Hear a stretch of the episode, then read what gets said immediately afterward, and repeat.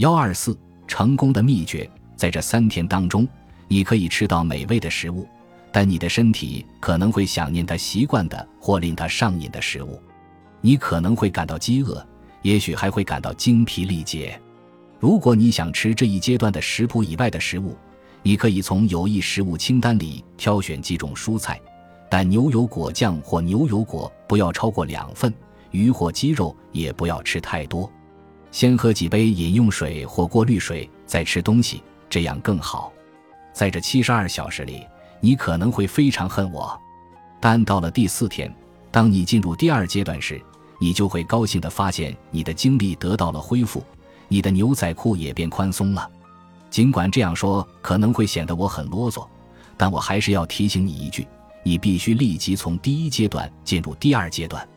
为了让肠道有益菌能够一直为你们共同得家服务，你必须从第四天早上就进入植物悖论饮食计划的第二阶段。